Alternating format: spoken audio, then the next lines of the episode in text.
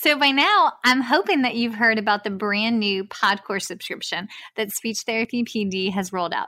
For $79 a month, you get over 175 hours of ASHA continuing education with 19 new episodes a month. That's fantastic. Well, they want to make sure that you also know we have a brand new coupon code. So the coupon code is F as in first, B as in bite, followed by the number 20. FB20. And that brand new coupon code will give you $20 off the PodCourse subscription. So you get 175 hours of continuing ed plus an average of 19 new hours a month, all for $59 a year. And we cover everything from early intervention to schools to adults to ethics. So be sure to type in F as in first, B as in bite, and then the number's 20. Enjoy your coupon, or as my kin folks say, enjoy that coupon.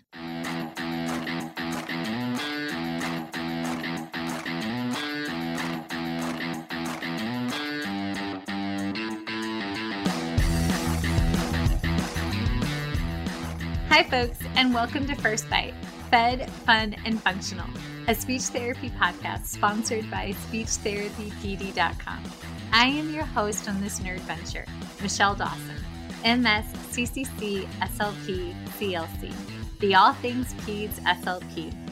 I am a colleague in the trenches of home health early intervention right there with you.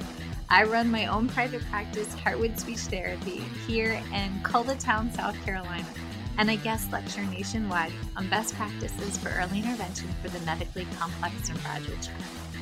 First Bite's mission is short and sweet to bring light, hope, knowledge, and joy to the pediatric clinician, parent, or advocate. By way of a nerdy conversation, so there's plenty of laughter too. In this podcast, we cover everything from AAC to breastfeeding, ethics on how to run a private practice pediatric dysphagia to clinical supervision, and all other topics in the world of pediatric speech pathology. Our goal is to bring evidence based practice straight to you by interviewing subject matter experts. To break down the communication barriers so that we can access the knowledge of their fields. Or, as a close friend says, to build the bridge. By bringing other professionals and experts in our field together, we hope to spark advocacy joy, and passion for continuing to grow and advance care for our little ones. Every fourth episode, I join in. I'm Erin Forward, MSP CCC SLP, the Yankee by way of Rochester, New York transplant who actually inspired this journey. I bring a different perspective that of a newish clinician with experience in early intervention, pediatric acute care, and nonprofit pediatric outpatient settings. So sit back, relax, and watch out for all our squirrels and enjoy this geeky gig brought to you by SpeechTherapyPD.com.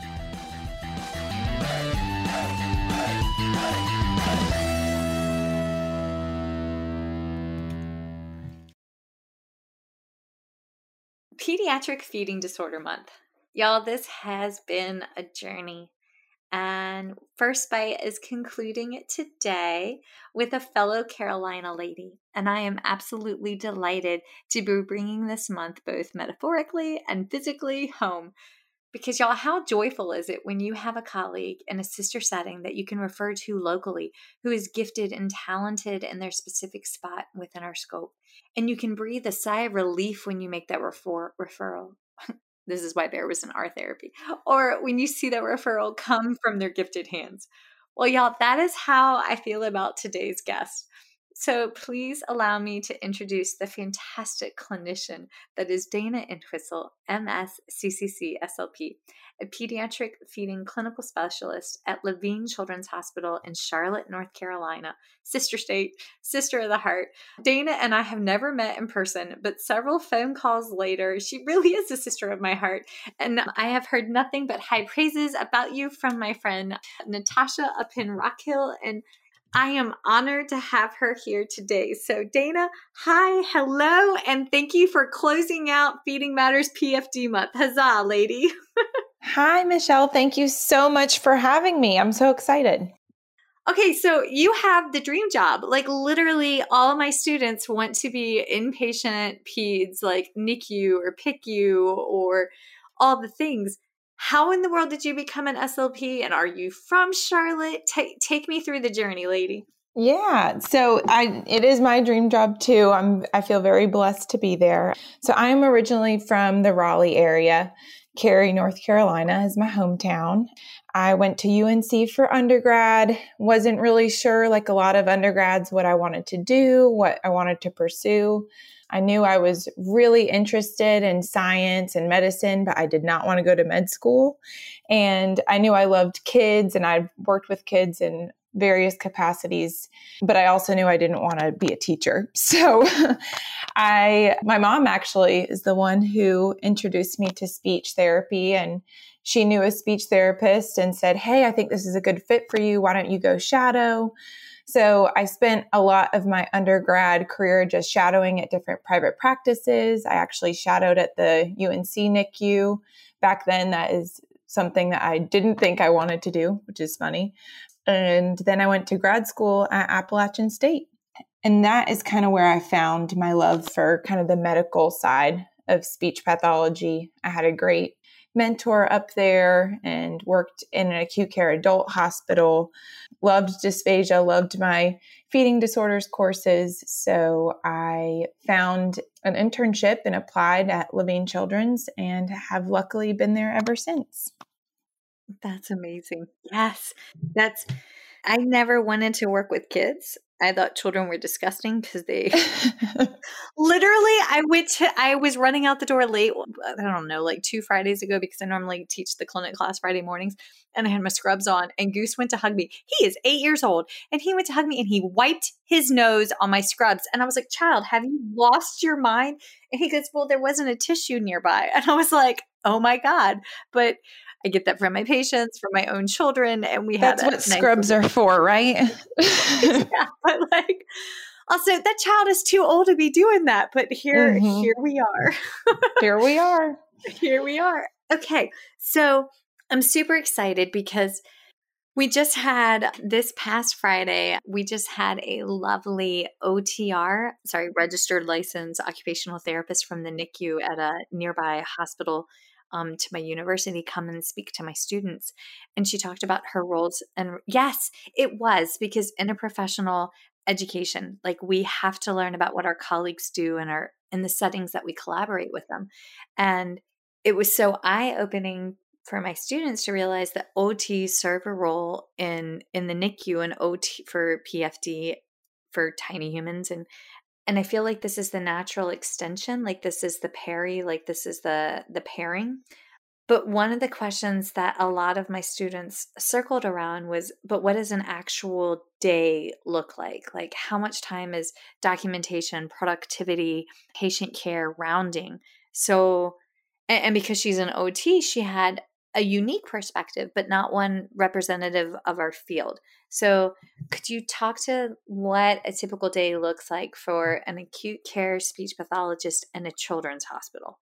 Sure, I would love to. Well, first of all, just kind of going back to OTs and PTs, I've learned so much from them, and they definitely have a huge role in our NICU population, especially with feeding disorders. And I learn so much from them every day. So I'm so excited that you had one come to your graduate school class. That's awesome.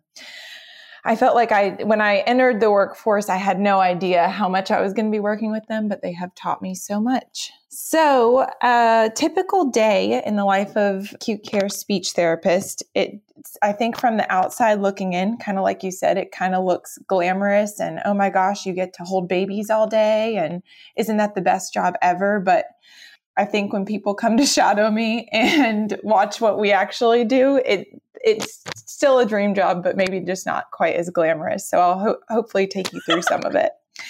So I'm just going to kind of go through like what a Monday would be like because that's typically our busiest day. Um, that sounds in. awful. I, I got to be honest. Just listening, listening to you describe this, I'm like, I can already feel the heartburn in my chest rising. Yes. But continue. Yes, it takes a, a, special kind of person, I think, to love acute care because you just have to be really, really flexible. So, come in Monday morning, you want to always kind of check in on your patient list. And at our hospital, we have five full time speech pathologists that are on our acute care team. And then we have two to three PRNs that help us out depending on and the day. And that's just for peds. Just for peds. Yeah, just for the children's hospital. So you know, we kind of all get in straggling around the same time and we print out our lists and our lists are kind of divided up according to our areas that we manage. So our hospital is divided up by floors. And so my area of clinical interest is the cardiac population. So infants and children with congenital heart disease. So I have the cardiovascular ICU, I have their step down unit, and then I also have a neonatal nursery that is that houses a lot of our pre-surgical patients. So I kind of get to see them throughout their entire hospital stay. That's one thing that our team has really tried to focus on is continuity of care even within the hospital, having a primary therapist for one patient when we can. Obviously, there's days where we have different days off and stuff like that. That seems very novel and new to me because that, yes, because at the hospitals that I've worked at, and granted, Bear is six, so it's been five years, but it, previously it was you got who you were assigned to, and it wasn't a guarantee that it would be the same person that you saw yesterday. So that's amazing to me that y'all have that consistency. Well, we really have tried. That's kind of how we have found that our patients have the best outcomes. But not only that, that's how families build trust with us. And that's how providing teams build trust with us too. You know, they see the same face day after day working with this one patient. They're going to believe your assessment and, you know, follow through with your recommendations if you really know that patient well. So that's just what has what's is what's worked for our team. And thankfully, our management is super supportive of that as well. And then, so we kind of go through our own lists, kind of see what's going on with our patients. We do have coverage over the weekends, but it's just one therapist and it's usually just for high priorities and consults. So you kind of see what happened with your patients over the weekend, what's changed. And then we kind of list out our patients in order of priority. Obviously, patients that are making daily change or patients that need feeding plans or new consults are kind of at the top of the list. And then patients that are kind of our frequent flyer residents that maybe already have a, a stable feeding plan, like they already have a G tube and they have been well established in therapy and they're just here, you know, waiting on a procedure. Those are kind of at the bottom of the list. And obviously, there's days where we can see all of our patients, which is great, and then there are days where you really have to prioritize, and that's just why we we do it that way. So, in addition to kind of managing your own list, we have to talk with your other team members, right? If somebody has too much for their day, too many priorities, hey, what can I help you with? If there are outpatient swallow studies that we also need to cover, we try to coordinate that with what our priorities for the patients are for that day, what their feeding times are. So it's sometimes I call it like a little puzzle, like we're trying to piece together our day so that the most patients can get seen in that day and everyone kind of has equal footing. No one's not one therapist is too busy. Who assigns the patients to y'all? Because I, I can hear a lot of folks that are interested in doing this. Like, who picks out who gets patients? So we kind of do it ourselves. Thankfully, we, we don't have anything like a speech lead. We have a leadership team of PT, two, actually one PT and two OTs. And, you know, speech is kind of the ugly stepchild of therapies. And thankfully, yeah, they kind of let us do our own thing for the most part. And we, I'm happy to say that we just, we work together really well as a team. So we, try to meet everybody's needs and interests and we you know rotate throughout the different areas of the hospital so that everyone kind of gets a fair share of experience. Obviously there's people on our team that have special interests like myself. I really love the cardiac population um, so i'm mostly there but you know and same thing with neonatal world. But yeah, we kind of do it ourselves, which is kind of cool. Wait, do y'all have does does Levine have like a specific cardiac PICU or yes, is it like yep. What? That's it's so pretty cool. cool. It's pretty cool. So we have a yep, our own CVICU. I think it's What does it stand for? cardiovascular ICU. Beautiful. Okay. Yep. And it actually shares a floor with the PICU. So it's just on the other side of the floor.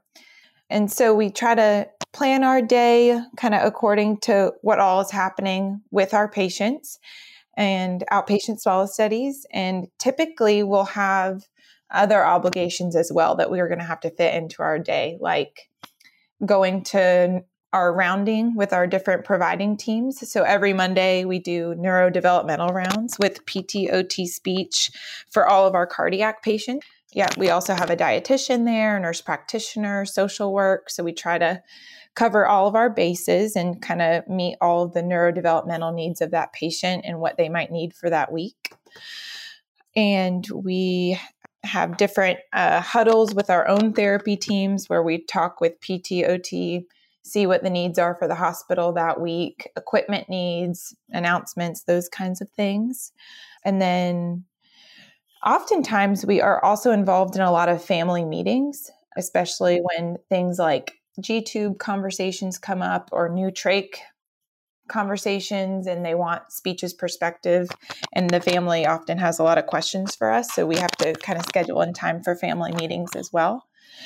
But yeah that's kind of what our day looks like. Um, try to see most of the priorities in the morning maybe take like 10 minutes for lunch while documenting and then get back to it in the afternoon Uh, yeah. So a day in the life of home health by comparison, you Yeah. have a set schedule, you know where you're going. However, you don't know if you're going to get stuck behind a tractor carrying a hay bale. I once got chased by a pack of chihuahuas. Cannot make that up. I once went through a field that was apparently having a grasshopper infestation. So Oh like it's country living at its finest. So I had the windows down and all I know is the windows were down and like grasshoppers were flying at me in all directions. Ew. Um, um, and then uh, that was that was fun. Um, and then when I do my city days, I have had to duck and cover due to gang infighting in downtown Columbia on a lady's porch, and I once pulled a cockroach out of a kid's trach at another Ew. house.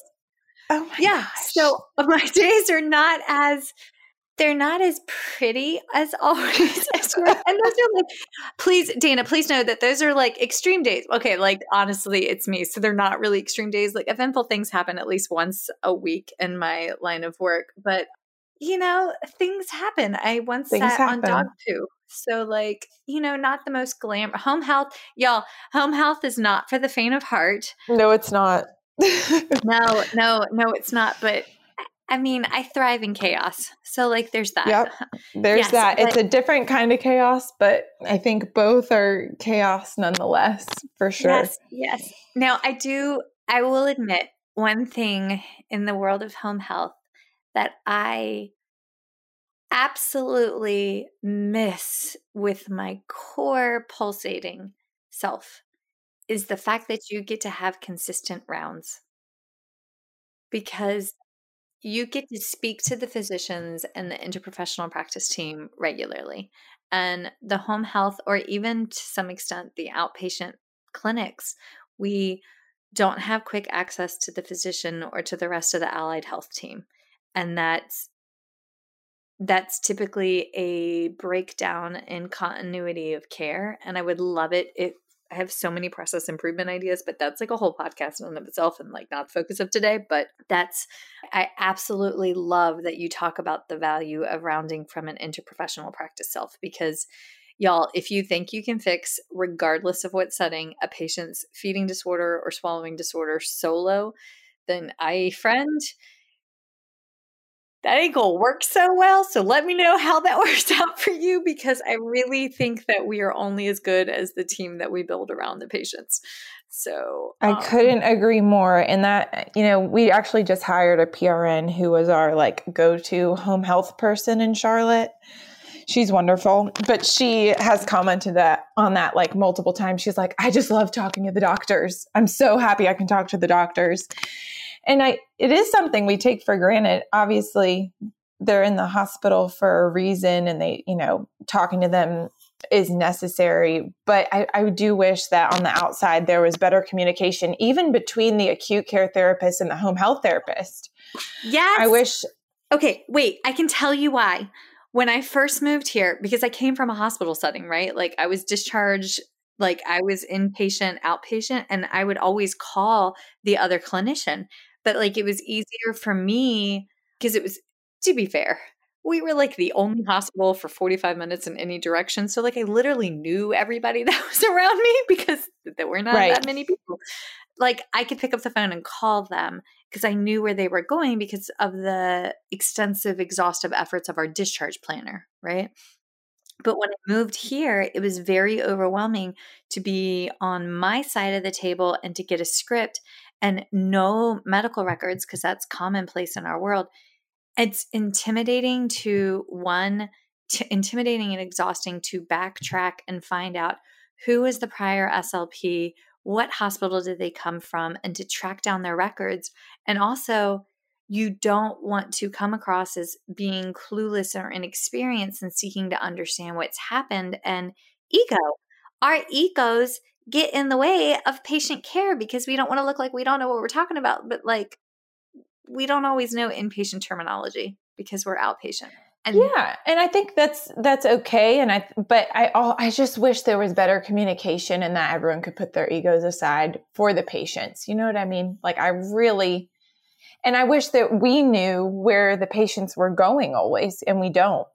Otherwise, I would schedule time in my day to pick up the phone and call whoever I knew it was because these kids are complicated and feeding disorders are complicated. And we, you know, we need to put our brains together and for continuity of care and to see better outcomes. We really do. I'm very passionate about that. If you can't tell. yes, yes, but that's that's the advantage of small town living versus big city life. Like in a yeah. small town, there's probably only two potential um, outcomes versus you have hundreds of folks that, that your patients could go see. Right. And our patients really, especially for our cardiac program, they come from all over. I mean, we have, we just sent a patient home to Wilmington with a nasogastric tube. And I'm like, I don't know any therapists in Wilmington. I hope they're getting good therapy. I hope that they follow up with us still. You know, it's it's it is crazy the the reach that I feel like our hospital has at this point. It is hard to keep track of everybody's therapists and making sure everyone has the swallow study and knows the plan. So I really try to when the parents are going home, try to kind of make a discharge speech packet for them with bottles, nipples, whatever they might need, the passy that the patient likes, and then like a written out handout for the parent, but also include my information at the bottom.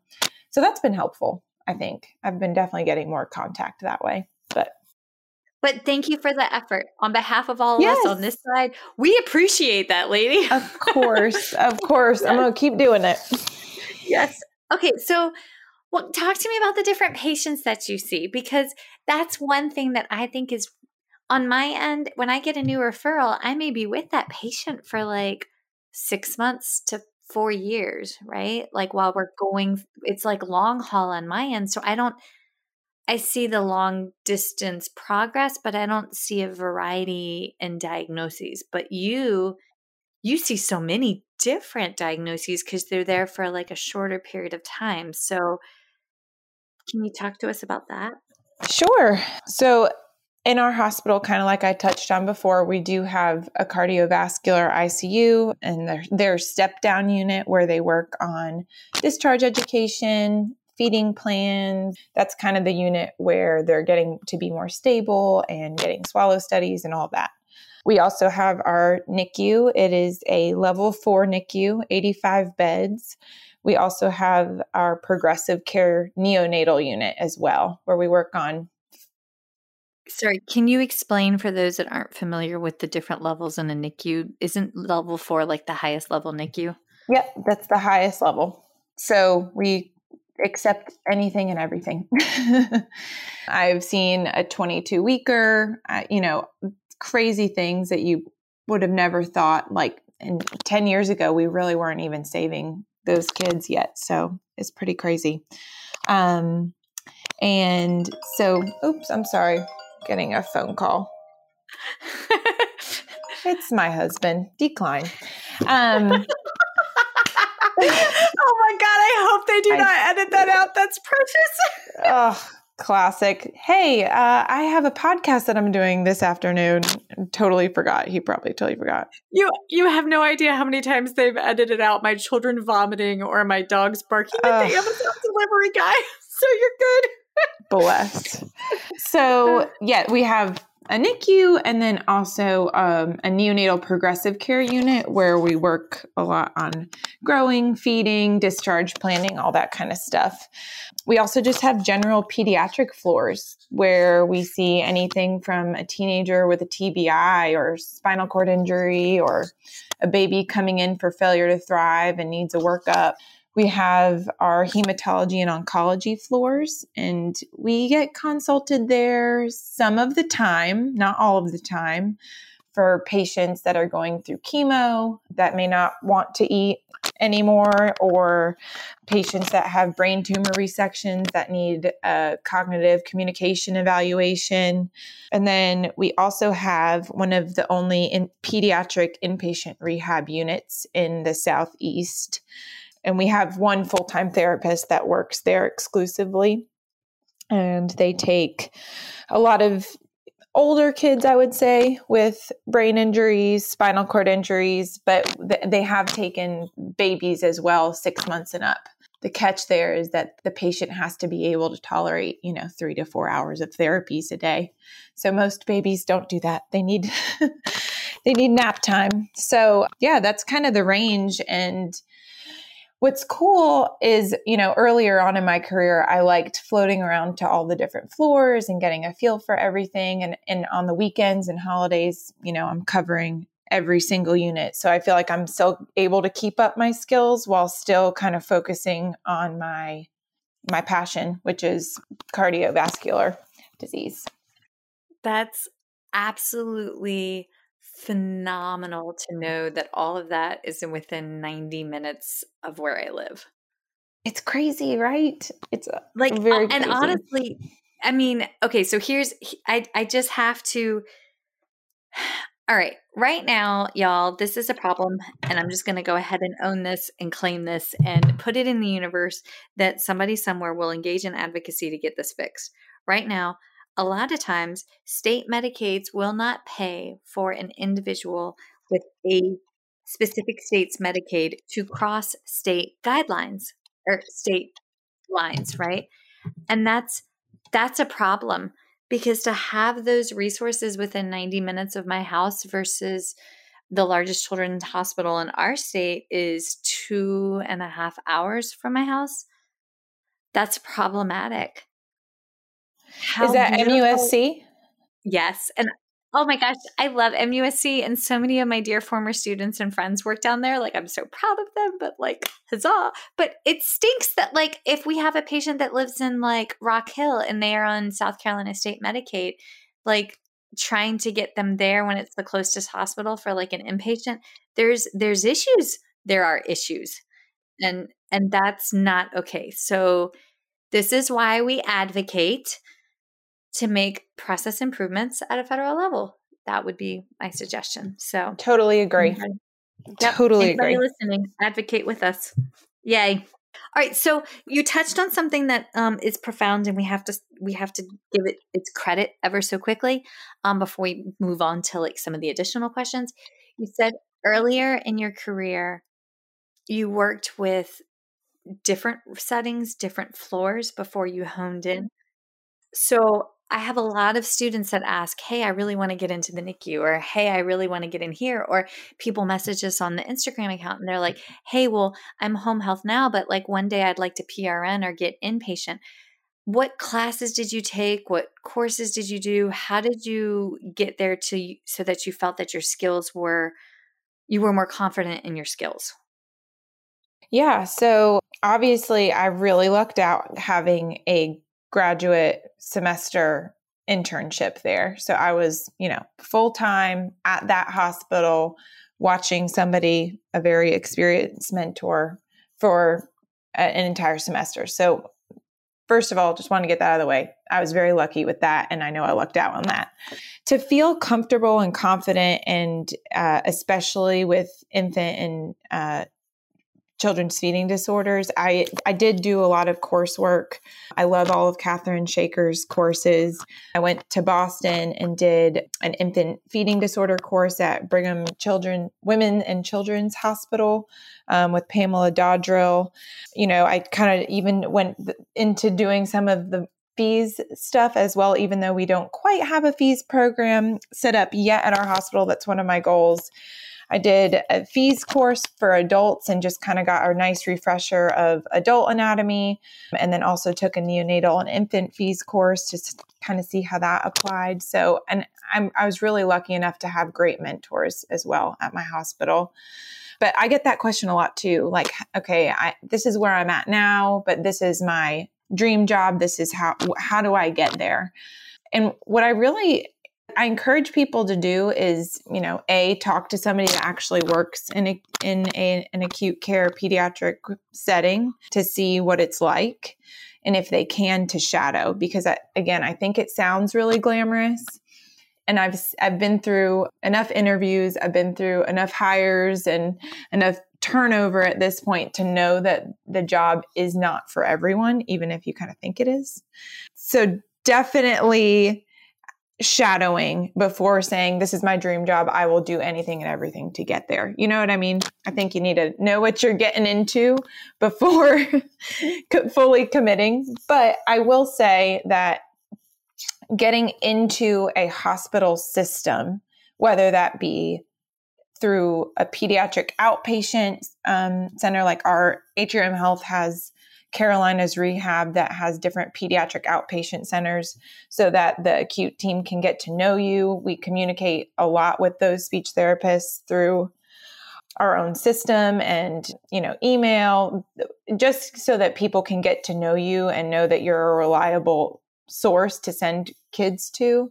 Just having that relationship i think is helpful. If any job does come up we, we, it's obviously nice to know the person that's applying. And then I've also trained a lot of people that have come from an adult hospital without any PEDS experience or minimal PEDS experience and trained them in pediatric acute care. And I, I think the the knowledge of how an acute care speech therapist should function and all of the medical stuff that comes with it it does apply for kids. Obviously, you have to learn a ton about pediatrics, but that is, I think, an easy, sometimes an easier transfer over than, say, a school speech therapist that works with kids, but they don't really do a ton in feeding and swallowing disorders, if that makes sense. Yes, no, that that makes perfect sense. Yes, yes. Okay, okay. So I just want to know what's what's the most unique disorder disease like when you look back on your career thus far what's one of your most profound experiences? Oh gosh that is such a good question. Yes right? Because i'm like dying to know like i mean i've got a couple of vsd kiddos that like mm-hmm. sorry vsd ventral septal septal defect right? It's been a long day baby. Yeah that's all right like i've had a couple vsd kiddos in the home health and watching their progression is so profound because they have to be uh, it's like feeder grower but like in a home health setting to get them big enough and so that they can survive surgery right? Yes. And yes and so and i love when they come home and they're like on the extra calorie dense formula because you can literally watch their kinkles grow week by week right. That makes my heart so happy but yes but so do you have do you have one or two that stick out as just like i learned a lot from this? Oh yes i have so many. I'm trying to think of one that or two that really hit home. I think right now we have so many kids waiting on a heart transplant and it kind of takes me back to when i first started i picked up a cardiac baby who had a LVAD or a Berlin heart. It's a left ventricular assistance device. So it's actually keeping the patient alive and it's this like there's like two tubes coming out of the chest and it's oxygenating the blood. It is the craziest thing I've ever seen. It almost makes me a little queasy to look directly at. But my one of my very first patients had one of those and I just remember being like I am so out of my element. I am so scared. But with the help of again my PT and OT counterparts for positioning and also my mentors, I just that patient specifically was able to stay in the well was not able but had to stay in the hospital waiting on a heart for months. So i really kind of got to work on not only just feeding but also developmental things. And i got really close to the family. We set a lot of um, individualized goals that the family wanted to see happen. And you know it was really cool to be there throughout this patient's development. And then when he got his heart and went home, it was just very cool to be part of that experience. Even though he was stuck in a hospital, we were still able to provide all of that age appropriate developmental stim while also working on feeding. So that one I think really hit home to me of how much of an impact a speech pathologist in a hospital can make. Even, you know, sometimes we have kids that stay just a couple of days but it is cool to see some of those longer term kids as well. It was amazing. And I'm trying to think of another one, but one in particular that stands out is another cardiac baby that, like you said, a lot of our cardiac babies have to be on high calorie, dense formula to grow. And sometimes I think in medicine, you just get kind of get the whole medical team sometimes gets stuck in what works for most patients and that's what we m- recommend for most patients if that makes sense. And we had a mom that what taught me a lot and she was very very passionate about breastfeeding. She breastfed all of her other kids. That was her goal. The medical team we're getting be- better at it but typically for cardiac babies we can't allow for complete breastfeeding because they need so many calories to grow and all this mom was asking for was, hey, I, I just want to try. I want a chance. And you, we don't really know at the end of the day how many mLs that baby's getting from the breast. And we don't really know at any given feeding how many calories is in breast milk. So just learning that experience taught me that, you know, we really need to prioritize what families, what their goals are for their babies and sometimes it is okay to kind of let the family drive the plan and see what happens. The baby actually ended up breastfeeding very well. They had to do a couple of bottles a day and I think maybe have a little bit of NG supplementation, but that that experience really taught me to make family centered goals and that has helped me in my career to get I think better buy-in from parents, better, building better relationships with parents, more trust and when you have that you can you can accomplish anything. Because at the end of the day they're the ones taking the baby home and you are there to help make recommendations and assist in feeding. But i think that is a way that parents definitely feel valued and you can build trust with them. Parent coaching. That's yes. we talk so much in the world of early intervention. Y'all long gone are the days of direct service delivery model. In all aspects of our profession. Yes, there is a time and a place for direct service delivery, coupled within the framework of parent coaching, as in, hey, I hear the goal that you want to work on. This is your child's prognosis. Let's make sure that the strategies that I give to you, whether it be language, communication, cognition, swallowing, across the life continuum, aligns with your patient's prognosis, your child's prognosis, and your desired outcomes. Let's basically toss it all in a pot, stir it, cast your magic wand, and then ta da, there's your session, right? Parent coaching, while we do direct service delivery on, hey, angle the child this way, side lying, upright for this child, a different flow nipple, all of those things. Yes, Mm, I love that. And educating behind the why. Like Yes. You know, why does this child need a ultra preemie nipple? Why are we doing right side lying? Why is it important to do pacing? I think, you know, even if your parent has um, a low educational level, I think it's important to at least try to meet them where they're at, try to get them un- to understand because that that just creates more buy-in and more follow through at home. Yes. And remember that when you this is a personal pet peeve of myself and it's something that it's code switching. If we don't accurately code switch from technical jargon to layman's terms, we can come off as authoritative, holier than thou, and condescending. Those are like nice way of saying how I'm trying to say what I'm trying to say. So make sure that when you're using technical jargon, I always say, all right, y'all, I'm going to give you the technical words so you understand what the doctor's talking to you about. But then I'm going to translate it because unless you're the doctor, it doesn't always stick.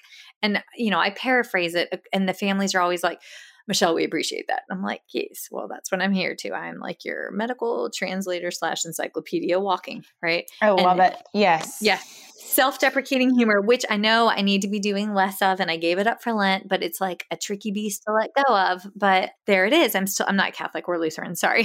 but like, I always feel like I have to caveat like the specifics behind the methodology, but yes, um, uh, self deprecating humor.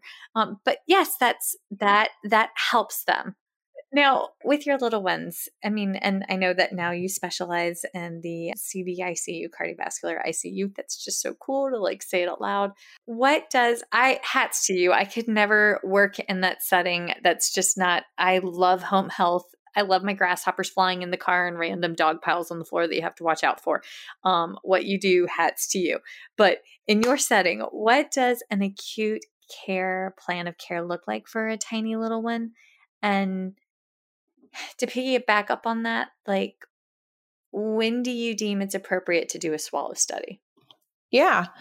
So when I get a consult, hopefully it's for, let's just say it's a, a cardiac baby that is having surgery. I love getting pre op consults because then I can really see what the, if they're stable enough, obviously, then I can really see what the patient is doing prior to surgery so I can know what has changed and possibly what is now not functional after surgery. So the first thing I do is try to, you know, get a history from the parents even if the patient was just born. Did they get to go to the breast at all right after birth? Have they taken a bottle? Have the parents seen him them take a bottle? Do they take their pacifier well? And then I look at if they're on any respiratory support. Are they really stable enough to feed? More importantly, why do they need that respiratory support?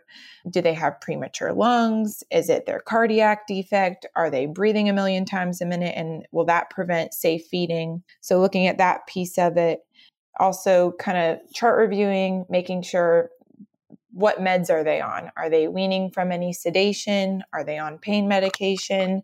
Are they on any medications that are going to affect their state? Can they reach a quiet alert state when I'm with them?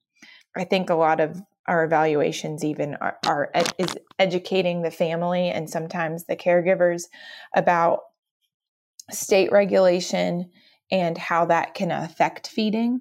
So if the baby, I change the baby's diaper to just try to wake them up gently and they lose their mind and they can't come back to that nice quiet alert state, I know that they're probably not going to get there with a, a bottle feeding assessment for that day and then doing an oral motor exam of course seeing if they're they're showing any feeding cues. And then two big things especially after surgery that i want to look for are secretion management. You know are they drooling? Are they super bubbly? Are they swallowing their secretions? And vocal quality how strong is their voice especially for any surgeries that are going to include the recurrent laryngeal nerve. Um, sometimes they have left vocal cord paralysis following those that can put us at high risk for silent aspiration. Hang on, hang on. This is this is a critical piece. What she just described, y'all, that doesn't always show up immediate after surgery. I've worked with enough cardiac patients post surgery that that left vocal cord paralysis it's like almost like a slow gradual onset or I've had cardiac patients that have gone home on that feeder grower recommendation and yet you hear them become bubbly or gurgly or you notice over the course of a couple of weeks that their cry gets instead of being like a loud angry cat it's like a softer murmur. Those your vagus nerve innervates your larynx and it innervates your heart and I don't know if I don't know if in the process of trying to focus on the big nine in grad school, if we do enough justice of focusing on the fact that how interconnected your larynx and your your heart actually are. So when you're seeing those changes in an outpatient or in a home health setting, you have to pick up the phone and call the pediatrician and the cardiologist and say, Hey, I'm over here with Billy Bob, Ju- Susie Q, and you know, I'm seeing X, Y, and Z, and I just wanted to relay this information back to you because they see the speech pathologist typically incredibly more frequently, one to two times a week, and they may see the pediatrician like once a month for a weight check-in or the cardiologist once a month for a weight check-in. So due diligence, continuity of care. Sorry. Absolutely. Absolutely. Thanks for pointing that out because it is super important. So, there are some sessions where the baby, to me, does not look ready to feed. And I just focus on doing calming and non nutritive sucking with a pacifier. And our goal is neuroprotection. And that's just what it is. And there's other sessions where I go and I'm thinking to myself, okay, this kid, like after reading the chart, okay, this kid's going to look like a disaster. We're definitely not going to be feeding today. And this actually happened this past week where it was a postnatal diagnosis of hypoplastic left heart, where the kid had to get transferred here. There was a question of hypoxia. Um, they had a cardiac surgery right when they got here. And I went in and he was beautiful, taking his pacifier, looked great. And I, you just never know. And I think that's, you know, just part of being a therapist is being ready for anything. so, and then, you know, at the end of my evaluation, I always want to talk to the parents about their goals. You know, is breastfeeding a goal? Is it is, and then I want to talk to the team about if just total breastfeeding is that even a possibility? You know, if different positions or different strategies are necessary for safe feeding, I'll talk to the parents about that. Like if I'm suspecting that a, a vocal cord is out, it's typically the left one after different types of surgeries. So I'll explain why we're going to be doing feeding and right side lying for a little while to the parent. And then I think one of the most important things that we can do in this setting is we can educate parents on how their infants are communicating with us. So, educating on feeding cues, educating on stress cues, educating on how important their state and their state regulation is in terms of how they're feeding. You know, I think a lot of people, including providers, are sometimes like, "Hey, Dana, that this kid over here is taking their pacifier like a champ. I think they're ready to feed."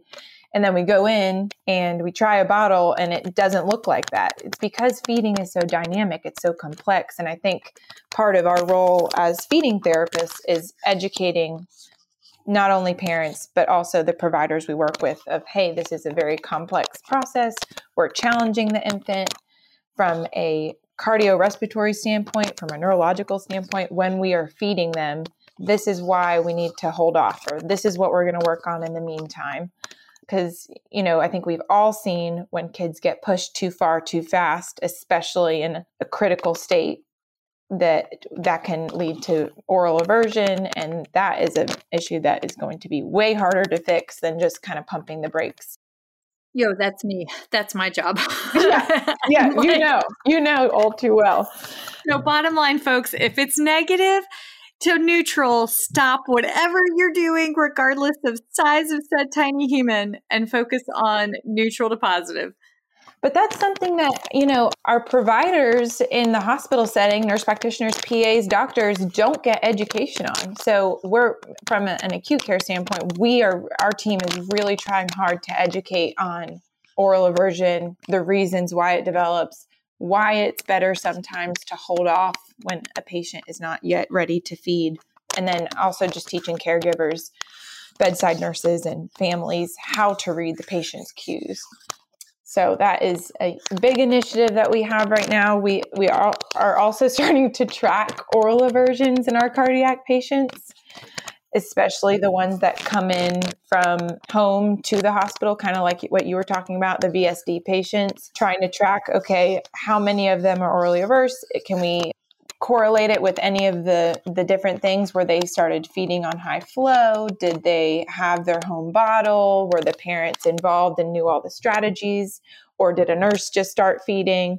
You know so we're trying to track those things so that we can also educate on process change too that can help in our hospital. That's a lot. It's a lot. that is that you, you didn't talk about the data collection end at the start of the conversation when we talked about what is a normal day look like, but no, the data collection unfortunately mostly happens at home. That's not part of a work day.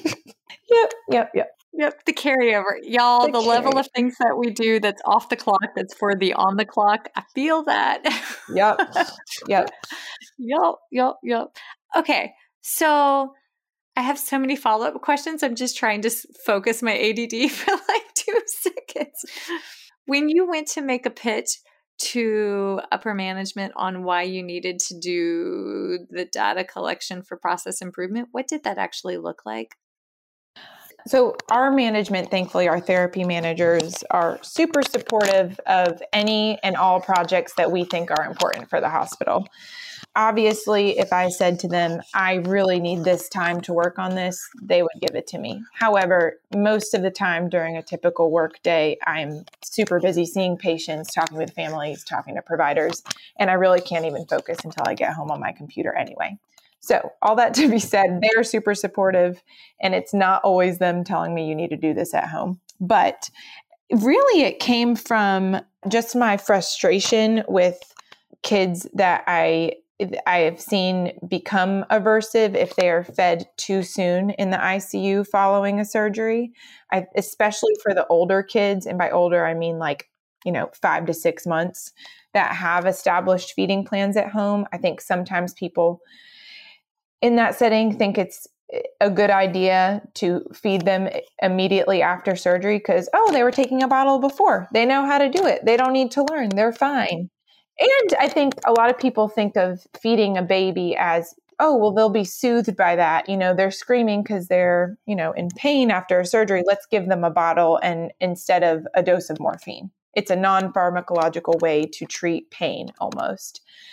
And I think, you know, in the process of educating people about oral more about oral aversion, but I was honestly just seeing that this was a, a need. And it, it, was frustrating to see these kids that I know work so hard with their home health or outpatient therapists at home come in and then it's like all kind of gets wiped back i feel like when we when we press feeding too soon so um, I was just talking about that with some nurse practitioners that I am close to in the hospital, and they were like, "Yeah, let's start tracking it. That's a great idea." And they kind of got me in contact with the pre-op people, and so we are. It's in the very very infant baby stages of just data collection right this second, but thankfully i'm working with pre-op nurse on it we're hoping to get a cvicu nurse to help us with data collection and presenting our our outcomes. And then one of my other speech colleagues is also helping me with it. So yeah, that's kind of how it went.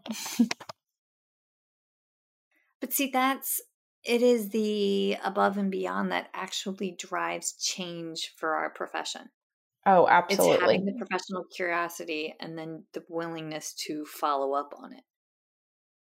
Yes, and what I've learned and out of all of like the process changes I've tried to make at the hospital and different programs I've tried to start is that you you need to have the research behind you to have provider support. You have to have the research. And unfortunately for us there is not a ton of pediatric research so we're oftentimes pulling over from adult world. And as importantly, it we need data from your own institution to say, hey, this is happening here. Here's the research that supports why we need to change. How can we make this happen? And then just having the right people on your side and getting buy-in, I think, is very important. Um, we had the pleasure of having Dr. Erin Ross on just like two weeks ago, I think it was. It was like the second Tuesday in May, second Wednesday in May. And um, she was talking about the SOFFI, when they did the SOFFI follow up research, and she didn't do it, a different facility did it. And they talked about how when they implemented the SOFFI method, what they found, like when they implemented SOFFI for inpatient stay, that the um, follow up research yielded less patients having um, PFD in the long run. Oh, that's amazing. It was it was really phenomenal research because I honestly I didn't know that that research existed. But she was like, what we know is that this is wh- when we're addressing like flow rates and quality um, here, it's helping to prevent long term damage. And I was like, yes, Yes. But okay. All right. We only have a handful of minutes left, but like, I know you and I've had a couple sidebar conversations, and one of them was all about how you have helped like lead and create a team, like an interprofessional practice team. Could you like maybe tease that? Because I definitely want to do that as a follow up episode, but can you just like ever so briefly lay the framework for that? Yes, yeah. So we created a nasogastric tube clinic for our cardiac infants that were going home. And one of the main reasons we started started that was because we had a new surgeon come to our t- our hospital who came from another hospital that everyone went home with NG tubes. And our practice historically, especially when I first started, was either they stay in the hospital and work on PO feeding till they can fully PO feed, or they get a G tube.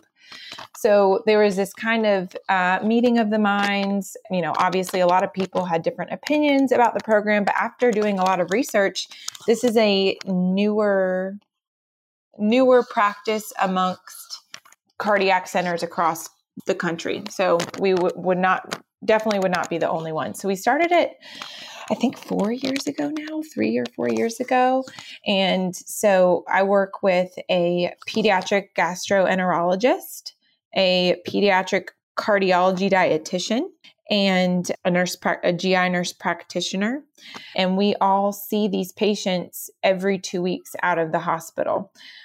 Obviously, I would love for every single one of my patients to get home health speech also on top of that, but what we are realizing especially because of COVID, a lot of our patients are not getting home support from a feeding therapy perspective if they even if they go home with the nasogastric tube.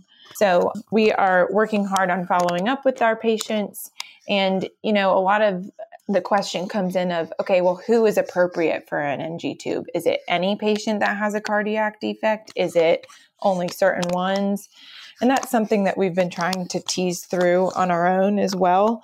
But really, we want the ideal patient to be somebody that's going to be making progress, that doesn't have a ton of comorbidities. Maybe they're just trying to make it to their next cardiac surgery and gain good weight, or maybe they are completely repaired and they're making progress every day and they don't really have any other medical needs to be in the hospital. So that's kind of why we created it. And it has been a very, very cool experience to learn different perspectives from different team members. I've learned so much from the dietitian and from the gastroenterologist that I work with, and really kind of we all go in together, which is cool because we ask a lot of the same questions, is what we've realized.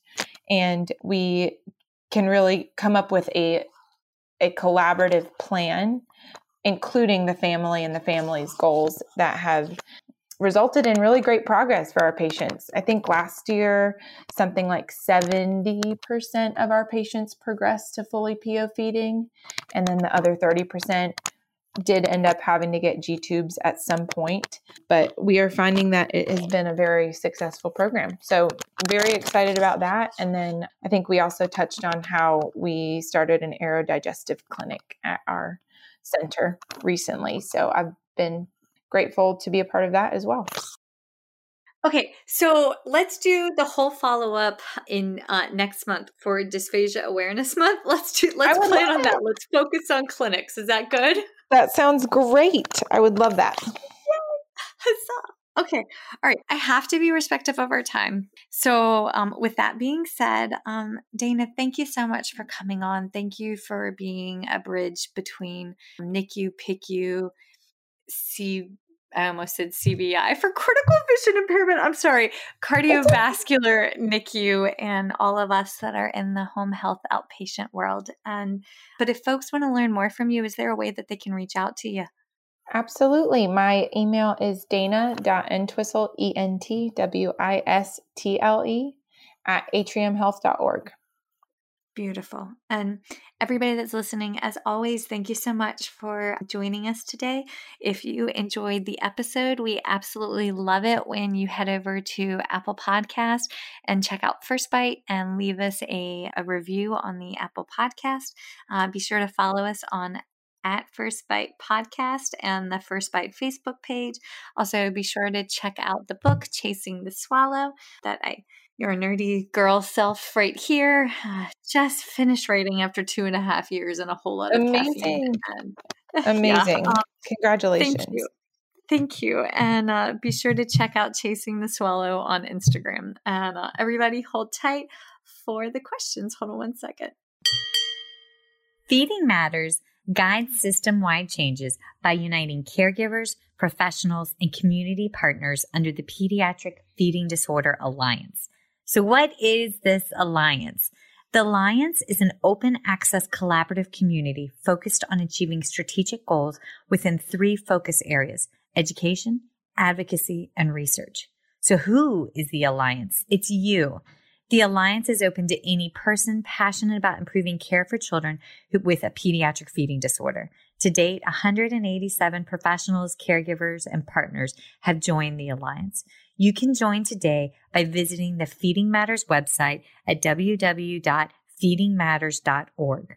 Click on PFD Alliance tab and sign up today. Change is possible when we work together. That's a wrap, folks. Once again, thank you for listening to First Bite, fed, fun, and functional. I'm your humble but yet sassy host, Michelle Dawson, the All Things Peds SLP. This podcast is part of a course offered for continuing education through speechtherapypd.com. Please check out the website if you'd like to learn more about CEU opportunities for this episode, as well as the ones that are archived. And as always, remember feed your mind, feed your soul, be kind, and feed those babies.